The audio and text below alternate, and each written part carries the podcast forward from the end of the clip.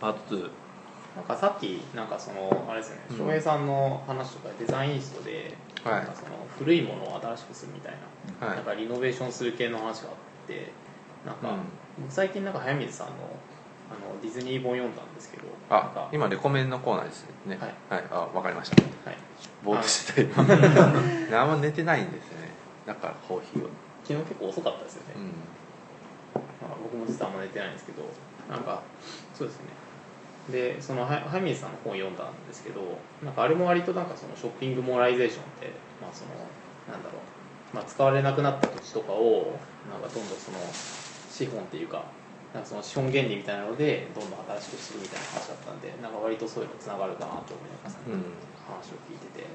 なんかあれ翔平さんも読読んだんですそうですね。どうでした？いやすごい面白かったですね。あれあれはあそうか電子書籍にせずに読んだんだ。うんうーん。ありますなんか自分はあの時読んだ時直前ぐらいに、まあ、ちょうどディズニー展が京都であったんですよ。うんうんうん125周年だっけ？うん。生誕。それとかも言っていたのでなんかすごいうんなんか良かったですね。だからディズニーを知ってるとなんかすごいディズニー誌みたいのをまず一通り知ってるとなんか結構より分かりやすいのかなみたいな。ディズニーの転戦みたいな、エプコットみたいな話も。なんかなんかウォルト・ディズニーの生涯みたいな話とかもあったら結構そうですね。だからここで引用されてる本で一番自分がディズニー本の中で一番好きなのは「えー、と創造の狂気」っていうなんか海外のもうなんかこれがディズニー辞典の辞典っていうかまあなんかバイオグラフィーの決定版みたいなのがあるんですけど今回分厚いやつがそれもよ自分読んでてなんかそうそうそういうのをちゃんと早水さんめちゃくちゃ調べて書いてるんだなみたいな。のをすごい丁寧な本かなみたいな。なんかそこら辺の話全然知らなかったんです面白かったですうん。なんかだからそのディズニーランドの延長線上に都市計画っていうかなんか完全なゲーテッドコミュニティを作ろうとしてたみたいな話もで設計への欲望みたいなことをは考えてますあれディズニーはすごいありますよね。全部全てを設計すれば世界はうまく回るみたいな。うん。である時多分多分なんかとだからちょっと80年90年代ぐらいまではそれはちょっと無理だろうって言われてたけど、なんかこの頃の情報技術だったらいけんじゃねえ感が情報技術というかそういううん。いろんなものが発展したんで感が出てきてそういうのが見直されてきてるのかなみたいな、そう多分それって結構重要うんだと思うんですよね、うん。なんか結構なんかデザインってこう建物単体で結構いろんなね有名な人とかデザインされることって多いけどうん。こう街とかうん。ちょっともう少しこう範囲広めたところで、うん。誰か一人のデザイナーがそれを設計するってなかなかないことだと思うので。すごい動線とかの計算とかもすごい簡単にできるようになったんですよね、うん。あとデータがすごい集まったからそういうそういうデータをもとになんかパターンランゲージみたいな感じで作り上げていくってことがよりなんか現実味が帯びてきてそっちの方が面白いんじゃないかみたいな。計画から設計みたいなことをチャーリーが多分アーキテクチャのところで言ってるんですよね。計画みたいなものから設計をするみたいな。より自由度を高くして、なんか行動を抑制するみたいな。アーキテクチャ論の話とつなげてうん。なんかあれですよ。な誰だっけ？あのグローコムの最初の所長みたいな人。あ雲周平。あクモンさん。クモンさんとかがそういうふうにやっているみたいなことを言っていた気がするみたいな、うん。うん、あまあ関係ないけど雲さんの方は面白いですよ。あクモンさんすごい自分、ね。結構うんなんかう梅原さんとかのあっちあああいうか感じでうん。感じで読んでます、てか梅原クノクモンさんが編集している情報社会リーディングスかなんかで梅原さんの文明論は入ってますよ、自分はなんかそれが最初梅原さん読んだ最初の文章だと思いますね、うん、みたいな、まあ、雲さんとか梅原さんじゃないで。すけど、まあ、あの例えば建築家っていうのも権力志向の人と権力志向じゃない人っていうのが出てきますよね、だからその自分の家を建てるってなった時に単純にこの家がなんか建築が、えっと、文脈なしでポンってあるというよりはその街の中に建物があるわけですよね。だからその町に調和した建物が欲しいってなると、そしたらなんかこの建物に合う町を作りたいになりますよね。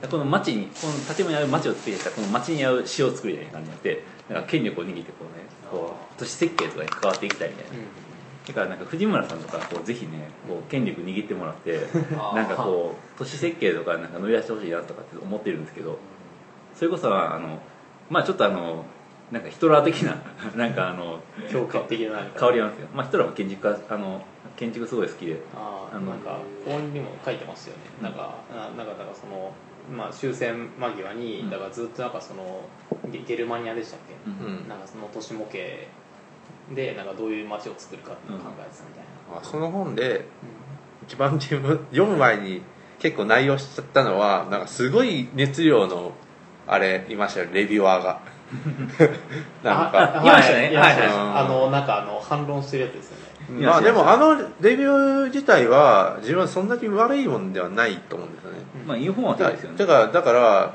批判する箇所はなんか批判自体はなんかうーんっていうのもあるけどもなんか分かりやすくなんか論点みたいのを提示してくれてて。うん。うん。あのブログ良かったですよね、うん、それでまずまず論点みたいのを整理してから読むと。取っかかりがつきやすいですよね読書って。そうですよね。あそれは全然関係ないですけど、ん。これでもいいしあの他の新種でもいいんですけど関西の人がなんか東京行って例えばなんかこのモール見とくといいよとかなんかそういうのってあります？モールとか。東京行った時にこれ見るみたいな。そうですそうです。あなんかいやわかんないです。けどそれこそ空町とか。うんうんうん。自分なんかやっぱヒカヒカリエもモールとして考えたらどうなんですかね？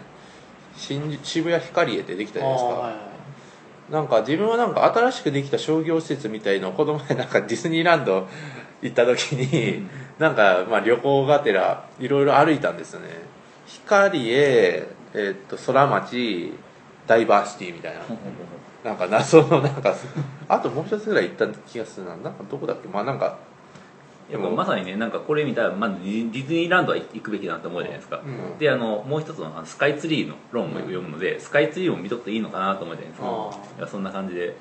なんかだからなんか早水さんも言ってるけど、まあ、例えば駅にステーションシティとかできてるじゃないですか、うん。大阪とかも、うん。あれもだからなんか駅と商業施設とかじゃなくてむしろなんかそのショッピングモールの中に駅ってコンテンツがあるみたいな、うなんかそんな感じでどんどん設計が進んでるみたいなことを言ってて、だか。らだからえもうなんかうん駅地下とか駅中とかそういう感じにはもっと拡大しますよね、うん、だから空町とかもスカイツリーなんかそのと完全にくっついてるっていうか、うん。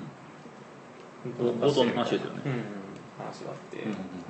面白かったなみたいなへまあ、っていう感じなんですけどなんか僕なんか一番面白いなと思ったのはゲーテッドコミュニティの話がうん。すごい面白くてだからディズニーとかもだからそのなんか結構だから途中で保守化してったんですよ。なんか共和党支持になったりとか、赤狩りとか始めたりとかしてすごい保守的になってってだから見たくない汚いものを排除して、まあ綺麗な街を作るみたいな感じの、そういう方向性じゃないですか。うん。ここで書かれてたことってだからそのアメリカのショッピングモールの歴史とかも書いてあったんですけどだからそのショッピングモールってそもそもそのなんだろう東さんが言ってた公共の話とかもそうかもしれないんですけど公共ってやっぱいろんな人がいるからなんかホームレスの人とか、うん。なんか普段見たくないような人たちとかもまあいるわけじゃないですか、うん。で、まあ、でもそういうとこだとなんか安心して例えば子供とか遊ばせられないから、なんかそういうアッパーミドル層がなんか安心できるようなゲーテッドコミュニティっていうかなんかなんだろう駐車場で周りを囲んで郊外とかにでかいショッピングモールを作るみたいな、うん。そういうのが増えたみたいな話があってなんか結局なんかそういう方向性になっちゃうのかみたいな。そうだからあのまあ。おお金がある人はどんどん閉じこもっていくっていうか、うん。その汚いものを排除して見えないようにしていくっていうそういう設計してもなっちゃうのかなみたいな、だからまあクローズとオープンのバランスですよね、うそれこそあとその思想地図ベータ1の方のショッピングモーライゼーションの話とかでありましたけど例えばなんかそのえっとまあ公園とかで、まあなんかこうホームレスが占拠してるとでまあこれを追い出すのは良くないとかっていろいろ反対運動するじゃないですか、しかしでもえっとまあやっぱりでもホームレスが、えっと、うろちょろしてるような公園ででもなんか子供とか遊ばせにくいっていう事実はあったりするわけですよね、なのでだからその公園がここを全ての人に開くべきだってなってしかし開いた時やっぱりそこで排除される層っていうのが出てくる。だからなんかそこはなんか結構そのバランスというかあの何完全なオープンってありえないんですよね。開くことによって排除が生まれることはあるんですね。そうですだから結局、うん。なんか無限の艦隊というか無限のオープンみたいなことを目指した時に、弱別な何かの弱者を受け入れた時に別の弱者が生まれるみたいな、どこまでもその連鎖は、だからまあショッピングモールによってやっぱり開かれる。だからそのなんかこう細かくそういうのを見ていくのが大事なのかなっていう感じがしますねかまあ似たような時期にチャーリーの S 級本をちょっと読み直したりとかしててうんうんやったんですけどなんかチャーリーとかは割とショッピングモールをコミュニケーションの核っていうかその、まあ、プラットフォーム仕様的なことを言ってるわけじゃないですか。だからその若い子連れの人からおじいちゃんおばあちゃんまでなんかそのみんながそのショッピングモールで消費っていうので集まってなんかそこでコミュニケーションが生まれるっていうかっていうことをまあ言ってたりするんですけど結局必ず排除あるわけじゃないですか、なんかそういうのとどうやって折り合いをつけるんだろうなっていうのはちょっと考えたりとかしましたねそうですね。ショッピングモールリア充すぎて行きづらいとかそういう感じもありますかあ、ね、そういうのとかありつつだからそれをなんかもうちょっと公共に広げたところで多分本当にやばいやつらとか入れないわけじゃないですか。うん。なんかそこら辺の兼ね合いとかっていうのは難しいのかなまあでもしゃあないしゃあないとしか言えないみたいなからショッピングモールだからまあその中の極端な形ですよね。なんか本当にアッパーミドル層向けにあだからこの早水さん結構映画好きだからなんかロメロのゾンビのゾンビの話してて、最後のそれがすごい目から鱗っていうかそうだなみたいな、なんかそういう話は結構早稲田でも話話してたんですよねショッピングモールあ東のエデン話とかそういう感じですよね。東のエデンそれ書いてましたっけ？これは出てなかったですね。ああ確かそうか。だからだから東のエデンとかロメロとか元にしてるんですよあれ。にへえだからうん。それからロメロとショッピングモールってやから結構、まああのまあ、ショッピングモールとゾンビっていうのはまあ割と語られる話で、うん。例えばあのあの法哲学者で谷口浩一さんっていう東京都立大学の方がいてはい。その人なんかはあのショッピングモールと公共性みたいなことを結構初期の、まあ、結構前からやってるんですね。しかも割と法哲学の観点から、えっ、とあれ何だったかな？えっ、とレ霊書とかララシオラチオとかっていうのが雑誌があるんですけど、ありますね。まあ、なんかそういう感じで結構そのなんかショッピングモールと公共性っていうのはあのまあだからまあいろんなだからジャンルをつないでなんか語られている話かなとは思います、だからなんかゾンビを動物と言い換えても同じ意味。そうですね。そうですね、だからゾンビはだからそのショッピングモールでなんかこう欲求を充足しているみたいな、うん目の前の消費の快楽飛びついて。まあ、それこそサンデルなんかがやからそのなんていうかなウォルマートとかを批判してますよね。そう,、まあ、そういう感じですかね。ううん。ん。なんかそうですね。でもまあなんかそういうのもだから結局なんか全て東が動物の時代って言ったことであれですよね。来ているのかなみたいな。もうやっぱあの言葉はすごい意味が重いんだなっていうのは思いますねこの頃改めて。動物ですか？ういやだから動物では結構あのキーワードとしてだからすごいいいんですよね。んうん。それこそなんか現代思想のアガンベンなんかの話ともアガンベンなんかの流行とも結構載ってましたし、うん、なんかイメージしやすいんですねとりあえず、うん、動物と人間って。うん。うん。青沢さんの本続編期待してますよとりあえず、人間動物ですね、うん、面白いいやだからだからあれ4巻4巻あるらしいですよね。であれ1巻なんで、あそうなんだ。うん、早く読みたいなみたいな、うん。うん、って感じですね。僕は割となんかまあだから10月13日にあの、まあ、都市論テーマに読書会するんで、まあ、この早水さんの本とチャーリーの S q 本ちょっと読み直したりとかっていう感じでした、そうですねまあ分担とかも決めないとダメですね。そうだな。決めていかないとみたいな感じですけどあーあーそうですね。結構じゅなんだかんだ3週間後とかさ、うん。でそうなんですよね。っていうのはおいおい決めつつ、なんか最近読んだ本とかありますか？あ僕はね最近なんか改めて読んだ本っていうのはないんですけど ちょっと前にねあのこの前あの児玉さんの功利主義入門っていうのの新書があるじゃないですかあれの合評会っていうのがあの京都女子大学っていう昨日じゃないな。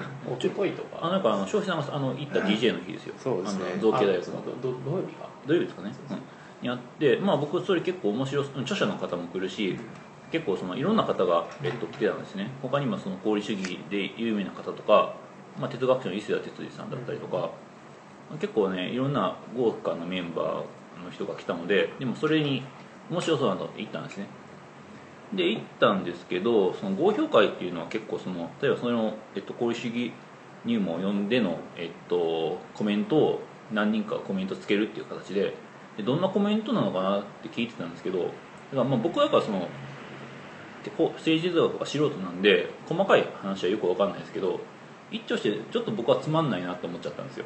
なぜかっていうとこういう新書の新書って薄いじゃないですか基本的に。でその功利主義入門っていう本に対してなんかこれが書いてないとかあれが足りないとかもっとこういうところを聞きたかったみたいな。なんか足りないところの指摘だらけだったんですよ。僕なんかこうこれが書いてないっていう指摘って基本的に僕つまらないなと思っててなぜかっていうとそれいくらでも言えるからですよ。だったら分厚い本書いたもん勝ちだったりなんかこうあのなんていうか何十巻にもわたる本をなんかこうだらだらと書いたもん勝ちだったりするわけですよ。そういう人そんなこと言うのは執筆期間とか考えろよって感じですよね。そういう物理的な条件もあるしで目的はなんかこう項目を全て網羅することなのかって話なんですよ。じゃあ辞書書いよって話で。でじゃあお前は辞書一冊読むのかって読まないじゃないですか。で実際その何々が足りないとかっていうふうに言ってる人はじゃあそのなんかその全てを網羅した体調を読むのか。ってなったらどうなんだろうって感じがするわけですね。だからなんか僕はなんかそういう聞いてなんか一冊の本に対してその足りないっていうことなんかしかもこの人たちはみんな陰性だったり学者だったりするんで、まあ、知識は膨大にあるわけですよ。だから突っ込もうと思ったらそれいくらでも突っ込めるわけですよ。だからなんかそれはなんかこう批判としてどうなのかなとか思いながら聞いてましたね、まあ、基本的には行ってよかったと思いますけどあの興味深い知見もいっぱいあったので。だからなんかそういうそういうのがあまりに多くて、まあ、3人とも3人が3人ともこれが大変ってことを言うわけですよ。ああなるほどな。でもあのでももうちょっとなんか身のある話を聞きたかったかなっていうのはありました。あれですかね。なんかそんなになんかデータベースない結構素人読者とかがなんか割となんかこれ面白かったとかっていうやつの方が面白い。そうですね。うん。僕もなんかだからあれ結構功利主義の入り口みたいな感じだったんでうんいやなんかすごいだいい本ですよ、うんいい本ですあれはいい本ですはいにあれ200ページぐらいですねうんいや本当すぐ読めて、うんでもなんかすごい分かりやすいっていうかなんかちゃんと答えてほしいところに答えてくれてるそうですそうですっていうのがすごい嬉しかったなって思います、そうですねまあ、あとねちょっとあのいい指摘だなと思ったのがあの児玉さんのその前の本が「公理と直感」っていう本で、つまり功利主義に対してその最大の敵は直感主義っていう立場だっていう話なんですね。でそので前長がその功利主義の最大の敵が直感主義っていうんだったらその直感主義の話をもっとしあ直感主義の話をした方が良かったんじゃないのかっていう指摘はあってうん。その方がその著者の問題意識が反映するんじゃないかそれはちょっとそうかなとは思いました、なんかそれってざっくり言うと動物と人間みたいな話なんですかまあそうですねはい、っていう感じでなんか僕はなんか新しいとこやからまあだから結構その学者の合評会っていうまあ、やっぱり学者っていうのはそのいかにやっぱ自分のツッコミどころをなくしてなんかこうえっ、と自分の理論を完成させていくみたいな、えっとところがあるのでだからそのツッコミを重視っていうのは分かるんですけどしかしそれにしてもその本のが功利主義入門なのでなんかこういかがなものかとは思いましたね。まあ確かにねご評価するものなのかって感じがしますけど入門書 まあ、あのもうちょっと身身近な話というかあのそれこそあの東博樹さんの「動物化するポストモダン」っていう本も薄くて、えっと、しかもそれオタク文化を論理した本なのでもうね山ほどあれが足りないこれが足りないっていう指摘があったんですよ、えっと、なんかゲームを論じるならこれを論じる論じなきゃダメだかみたいな話があってあとまああのオタク文化を論じるならこれを外しちゃダメだみたいな。オタク文化ってうるさ型だらけなんですよ鬱陶しいだからまあそういうのなんか指摘が山ほどあってなんかこうまあなんかこう脱力してた記憶がありますね。あそうさんがだってあそうですねアドマさんもまあ僕も脱力しましたけど。だからあれが足りないって本当にだからあのやっぱじゃあだからその自分がやればいいんですよね。うん。足りないところをあの補ってうん。本書くなら書けばいいし。じゃあでもその本にも多分絶対書けてるところあるはずですよ。っていうのがそうですねみたいな。なんかそのすごいなんか神学的にどんどん増やしていく方と。そうですそうですはい、うん。増やすのはいくらでもできますから。うん。まあそんな人間有限じゃないよってことですかね。そうですそうですはい。結局はいじゃあ無限じゃないよ。あそうです無限にうんそうですね。みたいな。最近他に読んだ本とかコロンブスありますか？面白かったものってありますか？えっ、と僕ね新しく読んだ本なんかあったかな？そうですね僕は今最そういえば最近新しい本はちょっと読んでないですかね。うん。じゃあ自分ですかね。自分読んだのはいやこれは次次年論じゃないですか。いや次自分読みたいのはギャルと不思議ちゃん論ですね。ああはいはい今話題の。いやこれ神感ありますよとりあへえー。ずいやなんか結構前だ10 9月の初めあたり読んだんですけど9月じゃだから2週9月まあ中旬ぐらい読んだんですけどこれはねなんか話題になるのも分かるなと。うんなんかこれこそなんかこのジャンル内に閉塞しているのはつまらないとかいう話じゃない気がしますねこの本は結構。うんなんかいろいろにだから東さんオタク文化で日本社会を語ろうとしたわけじゃないですか、はい。でもそれだからこれもギャルを語ることでパラフレーズ可能だと思うんですよ。メインストリームとサブのうんうん話とか。でこれはなんかき基本的にはギャルっていうのをメインストリームと置いて、不思議ちゃんがそのメインに対抗するための、うん。あれサブとして描かれるんですけどまあそれのいろいろその前史だったりうんなんかそういったものもすごい事細かにしかもその雑誌批評もありつつ漫画とか文化もあってうんなんかここまで完成された本は作るこれこそだから結構突っ込みどころないですねむしろ。だから突っ込めないと思います。なんかこれぐらいこの人以上に知ってる人はいないんじゃないかなみたいなぐらい納得させられる文章なんで。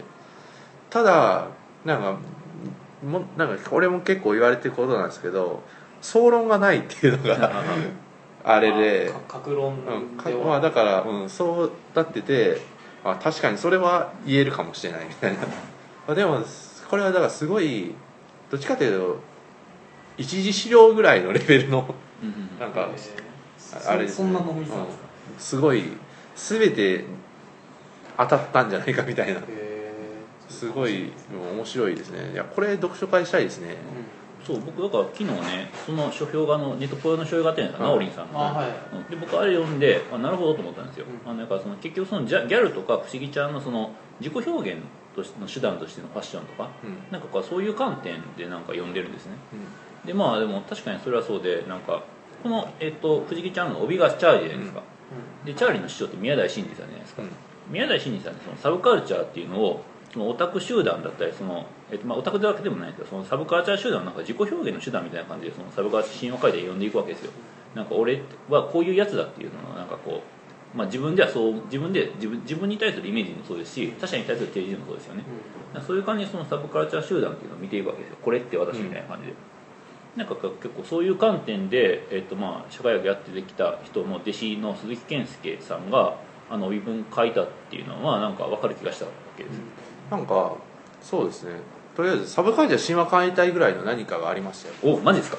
なんかうん。いやなんかここまで分類化され類型化されてえやってるってなんかしかもだから引用文とかにチャーリー宮台がどんどん出てくる。んですよあですよね。いや本当にむしろ途中なんかほとんどチャーリーであ って思ったりもして、うん。うんなんかむしろなんか僕はなんかそのチャーリーの細かい感想とか、うん。なんかツッコミどころとか聞いてみたい気もしますそうですね。みたいな。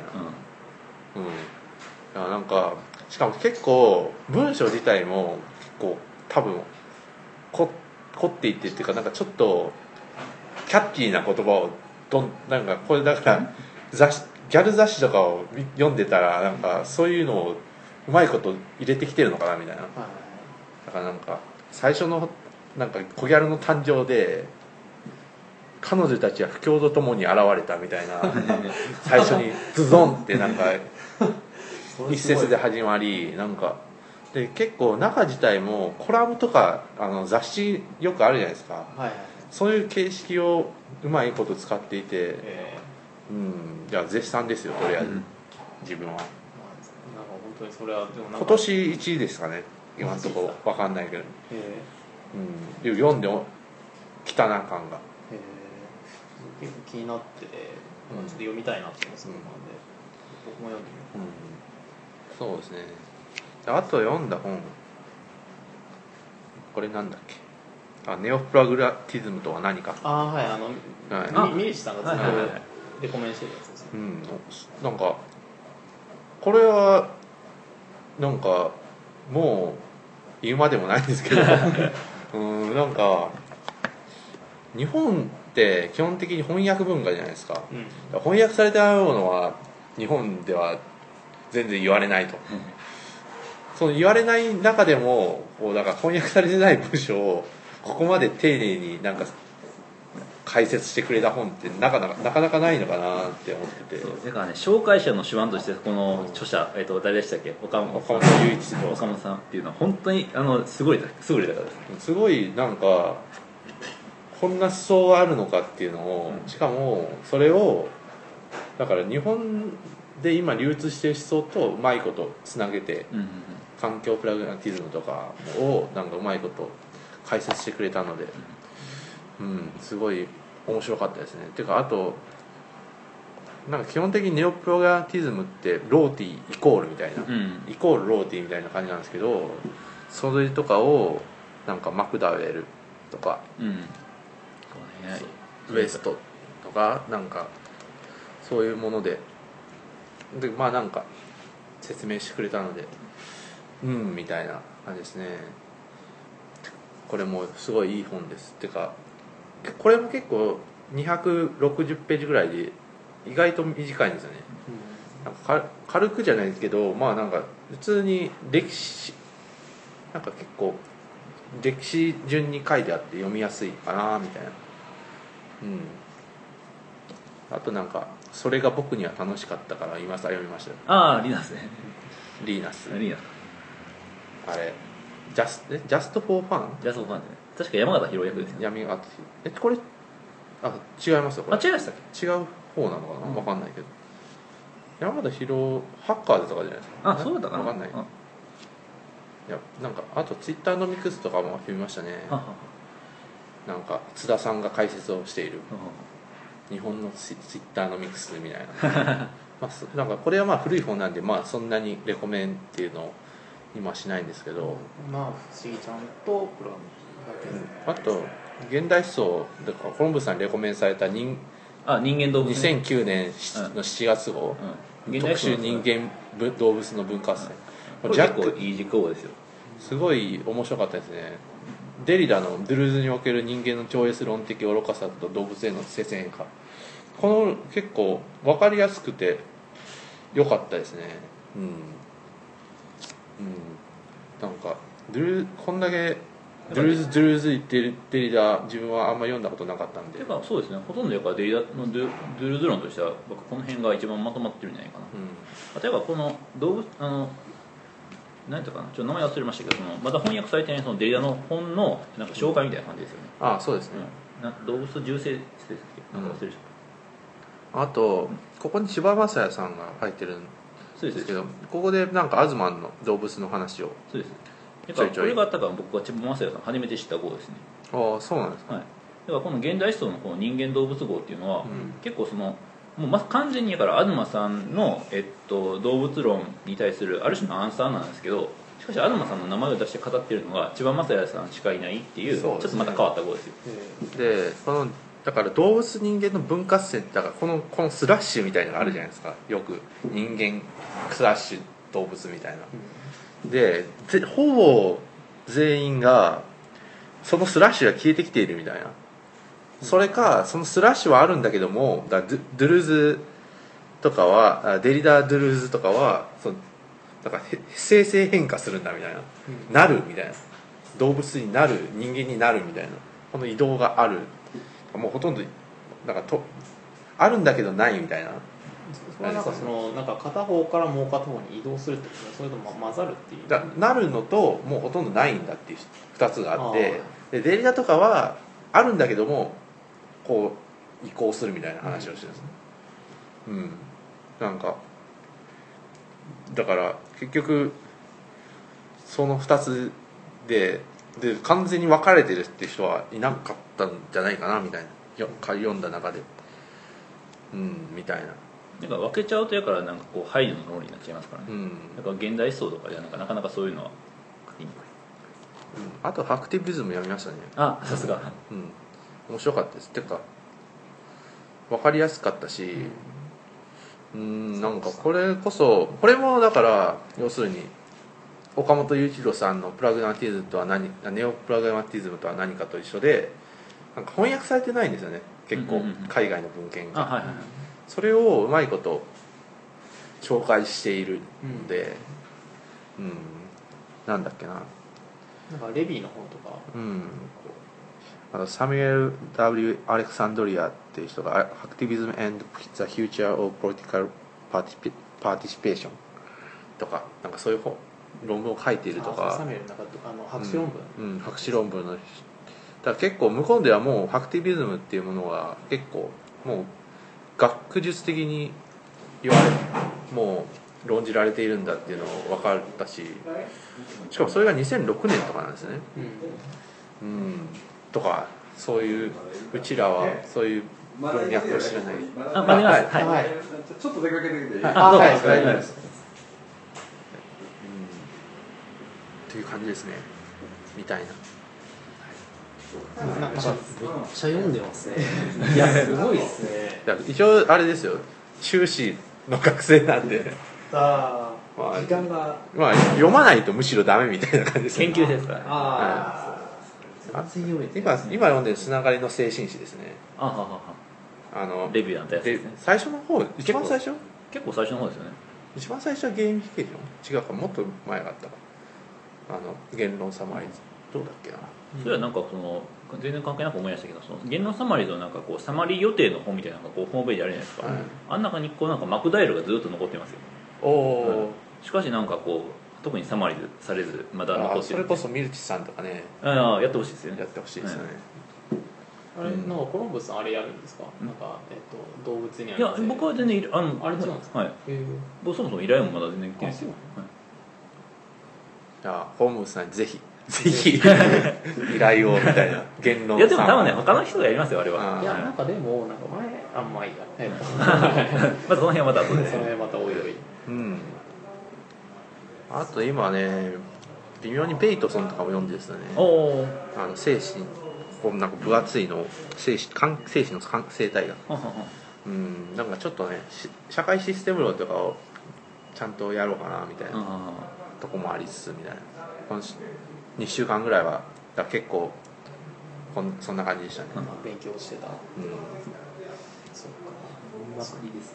いや全然読んでないてかなんかむしろなんか僕とか読んでていいのかみたいな感じになったりはするん ですけどあ自分の修士論文をそろそろ走行全部書き終わらないといけないんですけどうんみたいな。いやもうなんかあとあと本当に3節ぐらいで終わるからはい。か書き切んなきゃいけないんだけどもなんか書きだから自分ゲームとかやると最後までクリアしたくなくなって自分ファファイナルファンタジー10とかも最後のシーンだけ倒してないという状態が続いたり。なんかドラクエもだからミルドラース殺したらこれこのゲーム終わっちゃうのかって思ってやりたくなくなっちゃうんですよね。途中まではすごい楽しんで書いたりやったりするんだけど今その状態ですね。うん。そんな感じですね。なんかそういうのないですか？コロンブスさんとは僕はお早く終わらしたい方ですか？僕は思うやから結構ゲーム勝ったらうん。徹夜でやり込んでなんか、まあ、学校で一番最初にクリアした男になるぞみたいな感じでやってる。あそのだからあれですね称号が欲しいわけですね。そうですそうです、はい。自分だからサッカーやってる時もシュートをどんどん打つよりもなんかうんなんかどんどんパス回してなんかシュートが入ゴールが入った時の快楽みたいのをわーって楽しみたいんですよね快楽を延長させるみたいな。うんだからそうですね。大沢雅史さん的に。どんどん終わりを延長することでわーってなるみたいな。だから勉強して勉強して大受験受かるとかそういうそういうのも一緒じゃないですか。そういう感じなんですよね。基本的に。楽しみ方が、なんかたためる感じの、うん、なんか早く終わっちゃったら面白くないじゃんみたいなあーそうか。のえなんか僕は割となんかそのちっちゃいゴールをクリアしていくっていうかそのなんかミッションを一つ一つこなしていくのが好きなタイプなんで。あうんなんかそうですね。なんかそこら辺はなんか多分いろいろいろいろ多分人によって違うんだろうなそれはうもうしし あ趣味思考の問趣題ですね。趣味っていうかまあそうですね。そうですね。そうなんか他にこれレコメンしたいみたいな音楽とかああ自分やっとサウンドクラウドを使えるようになりました。みたいなサウンドクラウドいいですね。いやすごいいいですね。なんか世界開けた感がありますよ、あと iTunes U をねもう一回やり始めたんですよねいやとりあえずだからさっきも言ってたように夏野さんの授業とかを普通にタダでやれるんで結構みんななんかネットワーク産業論とかいうやつなんですけど結構うんこれはすごい基礎中の基礎なんですけどこれはうん見見た方が面白いのかなみたいな。しかもだから形容とかいいことはいいのはゲストスピーカーが来るんですよね。あでだから実際にだからそのネットの広告ネット専門の広告とかやっている人とか、うん。なんか軽音で SFC 系のはいはい人とかを呼んでこれることですね。ホリエモンとかも来てたみたいですね、そういうのっていいですよねみたいな。あなんか早稲田でそういうのやってんのあんまり見たことないんですよね。だからなんか来ても小説とかとかなんで。あまあ文学部だからかな。文学部だったからかな。まあとりあえずあれ市川さんが呼んだのは安倍一茂とか。へえうんなんかだから僕、まあ、1年だけ慶応行ってたんですけど、うん。あの時だからちょうどなんかその小泉政権かなんあー。かで慶応出身じゃないですか。だからなんかものすごいなんかそのなんか飯島さんとか来てましたよね。おだからそういうのって大事ですよね。だから大学とだから社会をうまいことリンクしするっていうか,、だから社会人が大学に来るっていう文化をもっとうまいこと作ってほしいですね。慶応とかが。うん。だから日本だと慶応とか早稲田とかぐらいじゃないですかね。分かんないけど。ううんもっとなんか、うん、そのその大学出身者の人が、うん、講義するとかうん。面白そうですよねみたいな、まあ、大体レコメンをし尽くした感じなのかな。うん、そうですね。うん。あと秘密とか見ましたよ。ああれはいいっすよね。秘密最後ですね。は泣きますよね。うん。あと秘密と告白を見たんですよ。あ告白もいいですよね秘密と告白を連続告白秘密って見たんでなんか連続性あるなって思いましたね。結構アンサーになっているんじゃないかなみたいなぼややんと考えたりしましたね。あアンサーっていうのは、うんなんかその子供の関係とか親子の話とか。うんまあなんかぼややんと見てたんであれなんですけどね。なんか告白は割とその断絶してて、うん。秘密ではそれがもうちょっとウェットにつながるみたいなうんまあちょっとなんか整理してないんで、うん。うん。なんかまあ僕なんか2本ともすごい好きで告白とかなんかもう10回ぐらい見ましたよおお本当好きすぎてあれは。あと「私を話さないでよかったですね。あの和尾石黒の小説の映画化。あれはすごい泣きますね、うん、小説もいいし小説の文体うまいこと映画映像化したなみたいな。とあと何かもう一つ借りた気がするなそうですね。なんかそういえばなんか結構映画見てたような気がしたんで、なんかじゃあ次もう一今回のレコメンは一旦ここで終わりにして次じゃあ映画のレコメンい。きましょうか、あじゃあ一旦パート2おしまいです